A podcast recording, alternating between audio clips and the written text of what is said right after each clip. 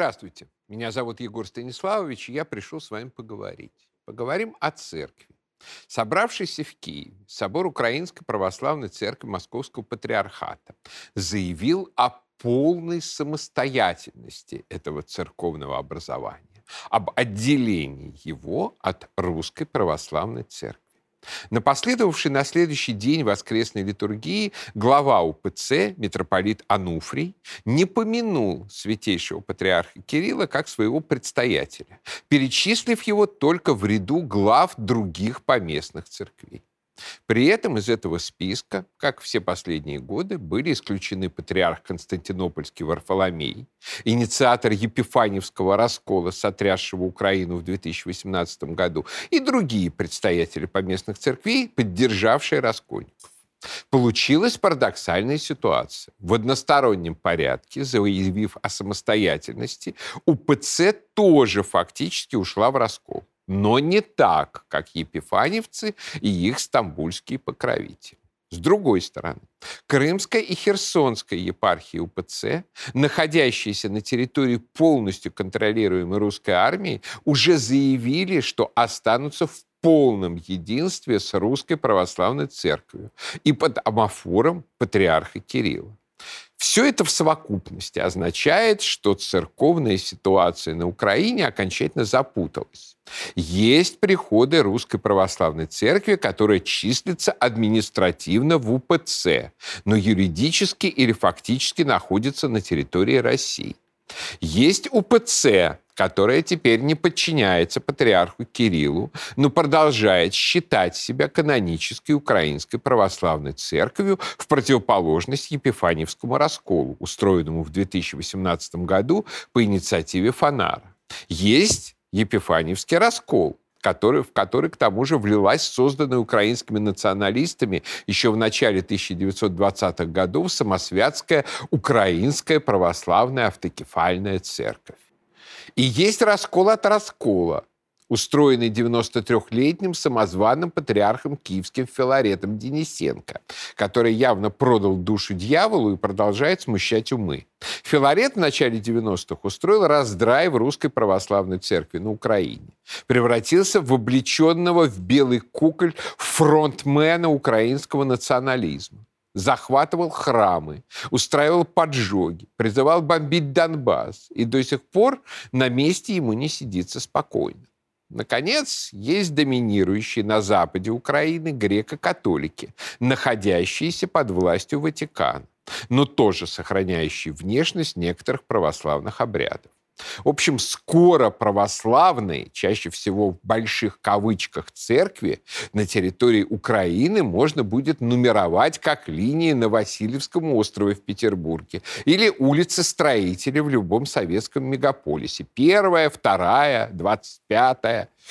Причины прибавления ко всем расколам еще нового совершенно очевидны. Беспрецедентное давление украинских властей и СБУ на митрополита Ануфрия и его синод в военных условиях, когда УПЦ МП рассматривается патриотами Украины как враг, ее священники как жертвы для террора, а ее храмы и монастыри, включая Киево-Печерскую лавру, как объекты для террора и захвата.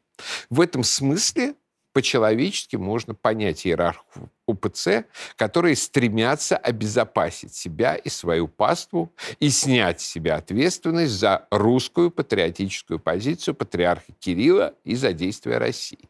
И такое понимание проявляется. Реакция в Москве на объявленный раскол очень мягкая, очень дипломатичная, очень обеспокоенно сожалеющая. Как будто это и не раскол вовсе. И мы, конечно, не можем не скорбеть сегодня также и о том, что происходит на братской Украине. Несомненно, те же духи злобы поднебесной ополчились на церковь нашу, стремясь не просто разделить православных людей Руси и Украины, но сделать так, чтобы между нами пропасть пролегла – не просто пропасть, а чтобы ров был выкопан, подобно тем рвам, которые используют во время военной операции, чтобы враг не прошел. глубоко убежден в том, что по елику все эти усилия не от Бога и не по Божьему благословению подлинной цели никогда достигнуто не будет. Потому что, несмотря на любую картину, меняющую границы между государствами, церковь единого народа, вышедшего из Киевской купели крещения, как и сам народ, несомненно, будет хранить в сердце в своем, в памяти своем, в благочестивых обычаях своих. Это великое наследие предков, идущее от князя Владимира до сего дня – которые завещали нам единую церковь. Ну а сегодня вот эти самые силы, которые выступают за некое благо кого-то из наших народов, снова выкапывают эти рвы, думая, что тем самым обеспечат счастье и благополучие. Никогда ничего подобного не происходит. Где ложь, где война, где ненависть, где попытка столкнуть людей, там не может быть и человеческого благополучия. И еще, еще раз хочу сказать, мы с полным пониманием относимся к тому, как сегодня страдает Украинская Православная Церковь. Мы с пониманием относимся к тому, блаженнейший митрополит Ануфрий и епископат должны максимально мудро сегодня действовать, чтобы не осложнять жизнь своего верующего народа. Мы ко всему этому с пониманием относимся, но мы молимся о том, чтобы никакие временные внешние средостения никогда не разрушили духовное единство нашего народа. И просим Господа, чтобы было так – и просим Господа, чтобы те духовные ценности, которые сформировал наш благочестивый народ под покровительством единой русской православной церкви, чтобы они, укорененные в душах и сердцах людей, сегодня принесли свой плод – стояние за единство церкви и за Божью правду. И священноначалие Русской Православной Церкви тоже понять можно. Десятилетиями Москва старалась максимально обезопасить УПЦ, оберечь ее от любых обвинений и нападков. И инерция этого курса сохраняется до сих пор. И в этом есть огромная стратегическая ловушка. Фактически главным действующим лицами в истории православия на Украине стали украинские националисты. Уже несколько десятилетий Украинская Православная Церковь должна приспосабливаться к этим осатанилым нелюдям, демонстрировать свой украинский патриотизм, а те в ответ грозили ей все новыми запретами и ограничениями. Иерархи УПЦ хвастались, что в их рядах есть участники АТО, то есть каратели терроризировавшие Донбасс. Священники УПЦ служили не только панихиды, но и напутственные молебны этим террористам. Казалось, дно было достигнуто с началом российской спецоперации в конце февраля 2022 года. Тогда Синод УПЦ разослал по епархиям требование молиться за победу Украины над неприятелями. Причем это требование поступило даже в приходы в Луганской Народной Республике. Однако это дно было с легкостью пробито в мае, когда митрополит Ануфрий направил Владимиру Путину послание, в котором призывал во имя воскресшего Христа отпустить защитников Азовстали, то есть кровавых убийц, садистов, неоязычников и сатанистов, которые с удовольствием сварили бы и митрополита, и любого другого канонического православного священника живьем. Любуясь на татуировки с бафометом на спинах азовцев, все немало удивлялись, причем бы тут воскресший Христос. Впрочем, их все же выпустили в единственном достойном их направлении – в плен. Этот случай с поддержкой сатанистов во имя Божие показал, что сервильные уступки украинскому национализму могут довести иерархию УПЦ до прямого богохульства и богоотступничества. Пожалуй, даже большего, чем сервилизм иерархов в советские времена. Большевики хотя бы заявляли себя атеистами. Ни к Одину, ни к Бафомету в открытую они не апеллировали. А в случае украинского неонацизма демонопоклонничество и сатанистская составляющая даже не маскируются. Та ловушка, в которой оказалась УПЦ, не желающая теперь быть МП, раскрылась в самом начале. Ошибка была сделана в далеком октябре 1990 года, еще прежде даже распада СССР. Русская православная церковь в рамках перестроечных тенденций пошла на провозглашение автономии украинской церкви. УПЦ получала свой синод, право избирать своего предстоятеля. Клирики и верующие входили в состав РПЦ только через УПЦ, а не напрямую. Эти решения были связаны с требованиями епископов западноукраинских епархий, которые считали, что такая самостоятельность, украинскость канонической церкви позволит лучше противостоять возрождению греко-католичества и старинного автокефалийского раскола. Так, еще до незалежности Украины наша церковь, по сути, признала незалежную украинскую церковь которую отличала от остальной русской православной церкви именно некая подчеркнутая украинскость. И следующие десятилетия УПЦ шла по дороге этого националистического сервиса, доказывая свою не меньшую украинскость, чем раскольники. А значит, все дальше отрываясь от России, от русского мира, от русской православной традиции. Устроенный в 1992 году митрополитом Филаретом Денисенко раскол обозначил на долгое время крайнюю точку националистической деградации УПЦ. Тем более, что с филаретовцами осталось большинство самых украиноозабоченных кадров. Напротив, внутри УПЦ усиливалось направление на единство с Москвой, с Россией, с русским миром. И в целом УПЦ оставалось очагом пророссийских настроений на Украине.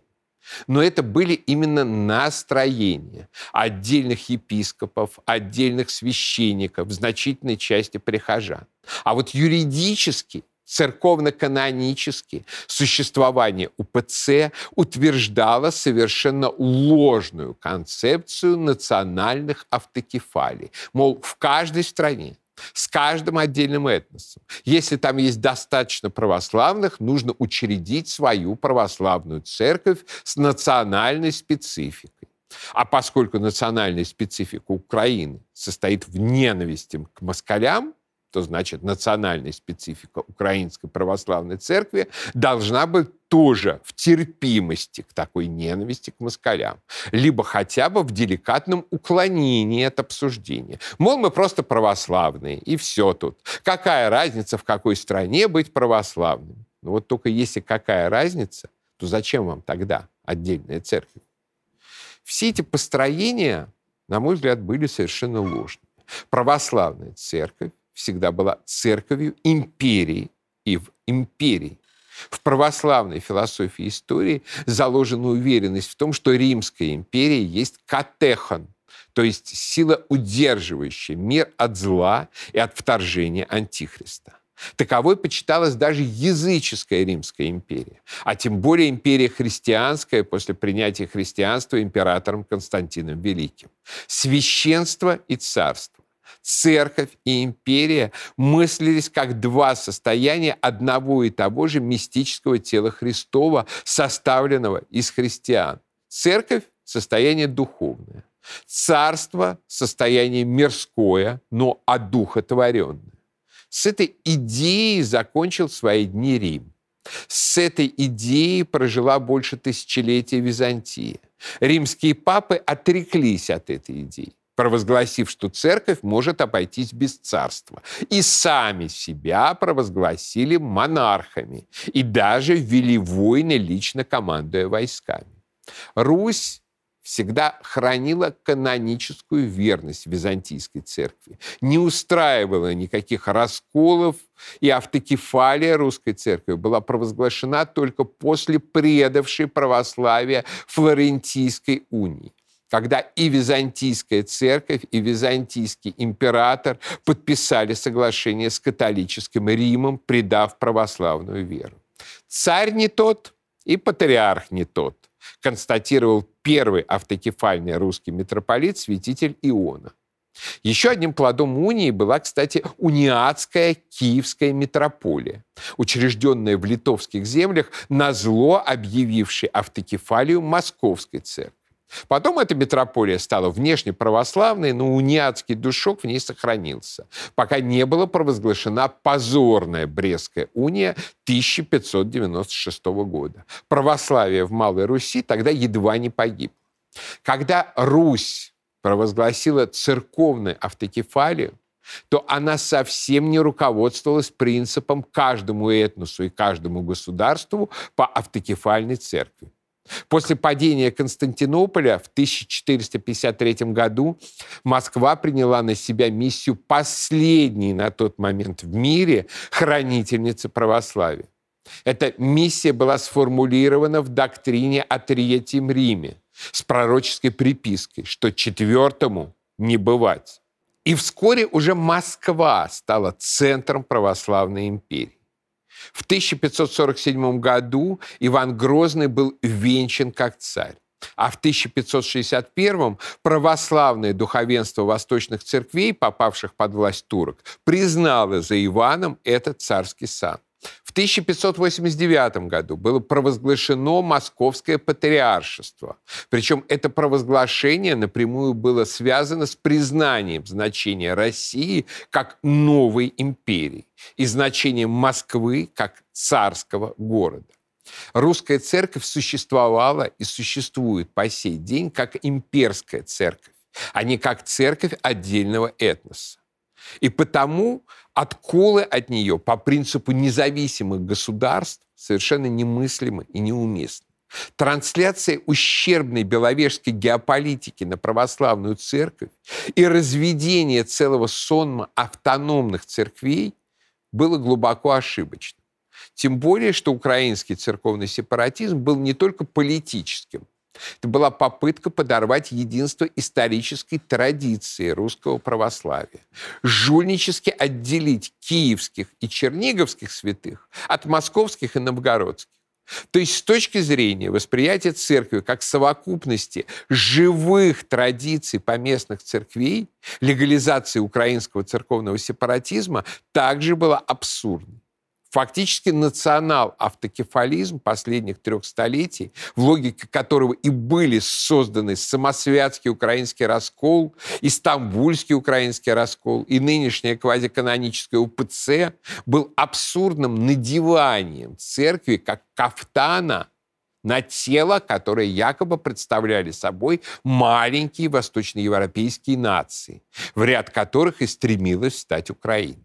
Православие интерпретировалось как глубоко вторичная служебная сила по сравнению с этими малыми нациями и независимыми квазигосударствами учреждению или упразднению которых должна была подражать церковная каноническая граница. Соглашаться на эту философию в 1990 году было ни в коем случае нельзя. А еще абсурднее продолжать придерживаться ее в 2022 году в очевидно изменившихся реалиях. Никакой совокупности реальных независимых государств в мире нет. Есть американская лжеимперия, которая усилиями Госдепа при посредстве Стамбульского патриархата формирует как бы православие натовского образца. Ни о какой вере в Бога там говорить уже не приходится. Разве что в смысле надписи на американском долларе. In God we trust.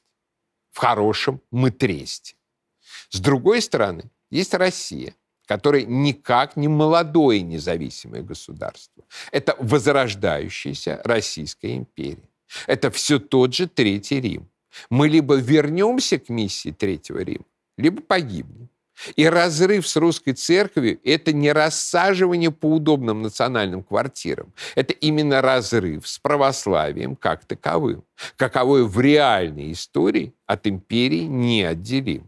На весах Божьего суда Россия и Украина не могут быть равновесны, так как одна исполняет миссию православной империи, а другая воплощает в себе бегство в богохульный либерально-натовский миропорядок. Тот православный, который считает, что эти направления исторического выбора равнозначны и нравственно равноценны, ну, он попросту не православный. Нынешние события – это хороший повод исправить ошибку 90-го года с созданием криптораскола под вывеской УПЦ, в котором происходила токсичная украинизация духовенства и пасты. Еще в древности было известно, что устойчивая каноническая граница православной церкви проходит там, где проходит военная граница империи, что без защиты империи православие скукоживается.